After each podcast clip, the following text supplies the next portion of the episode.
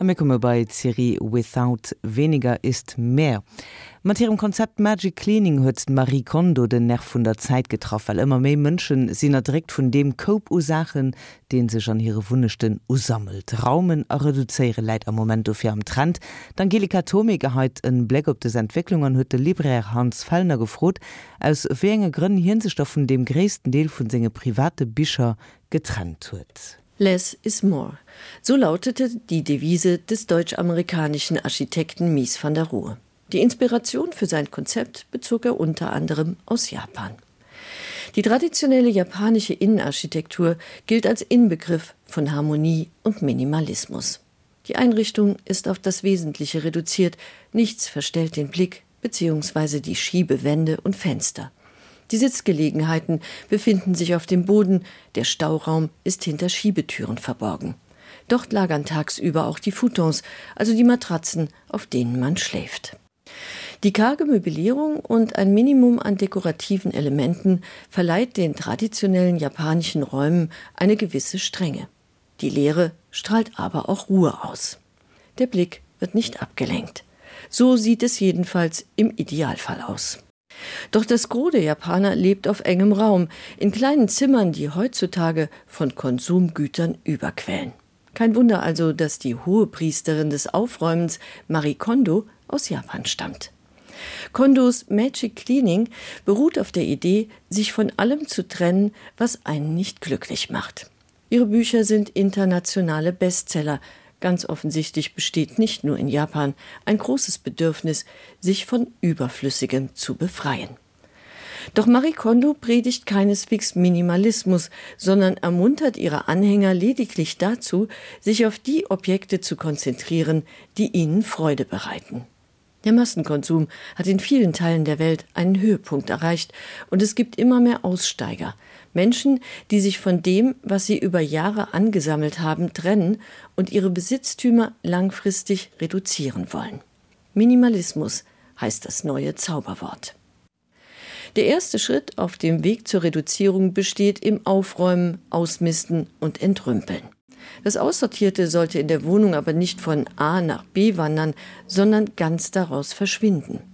Man kann es je nach Zustand und Wert wegwerfen, verkaufen oder verschenken.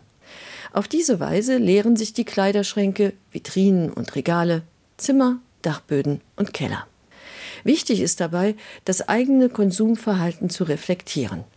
Warum hat man sich ein bestimmtes Objekt überhaupt angeschafft und wie ist es zu der Ansammlung gekommen? Der zweite Schritt besteht darin, den Konsum fortan zu reduzieren.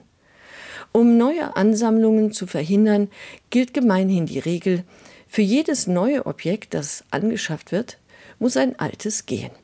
Die Motive auf Überflüssiges zu verzichten sind ganz unterschiedlich.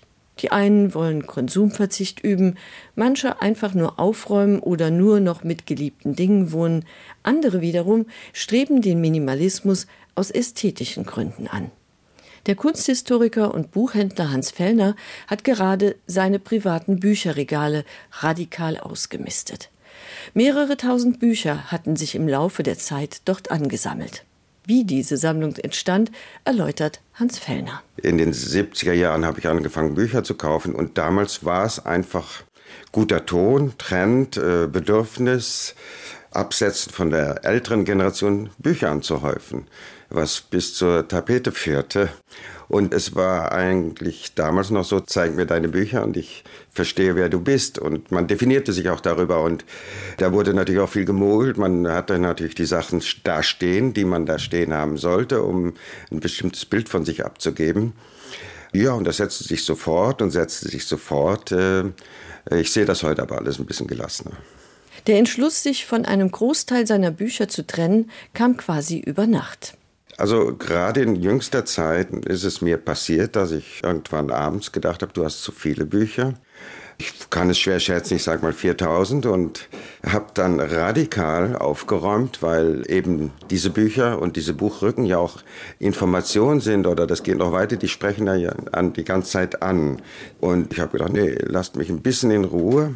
Ich würde euch gerne entsorgen und bei Bedarf, ich kenne euch ja, kaufe ich sicher wieder nach. Aber diese vergilbten Taschenbücher zu den Themen Literatur, Philosophie, Psychologie, Soziologie, tatsächlich 50 Jahre sammeln auch, das musste irgendwie vorüber sein. Ich wollte mal Clear Space haben. Clear Space war ein Motiv, aber es gab noch andere Gründe. Hans Fellner hat vor einigen Jahren ein Buch über Sammler geschrieben, was dazu geführt hat, dass er sein eigenes Sammeln in Frage gestellt hat und es auf null runtergeschraubt hat.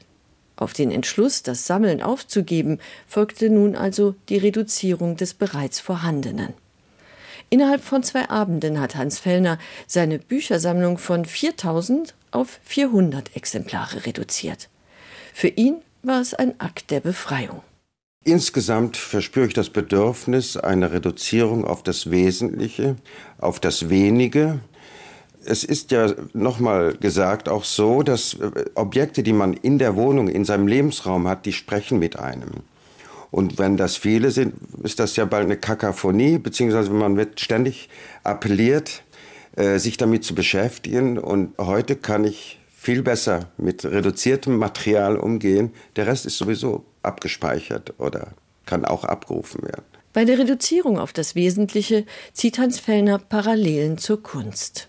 In der Kunst spielt ja noch immer die Whitebox eine Rolle. Und äh, ich finde es eigentlich äh, richtig und gut für mich selbst, das zu Hause auch so zu handhaben. Also in Richtung Whitebox zu gehen, weil die einzelnen Objekte sind in Wert gesetzt und das Überflüssige muss nicht sein. Also es ist diese Optik eigentlich, die eine Rolle spielt auch. Minimalismus als ästhetisches Prinzip erlebt derzeit ein Revival.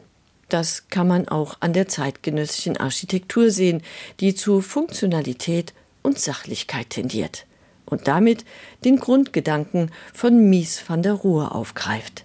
Less is more.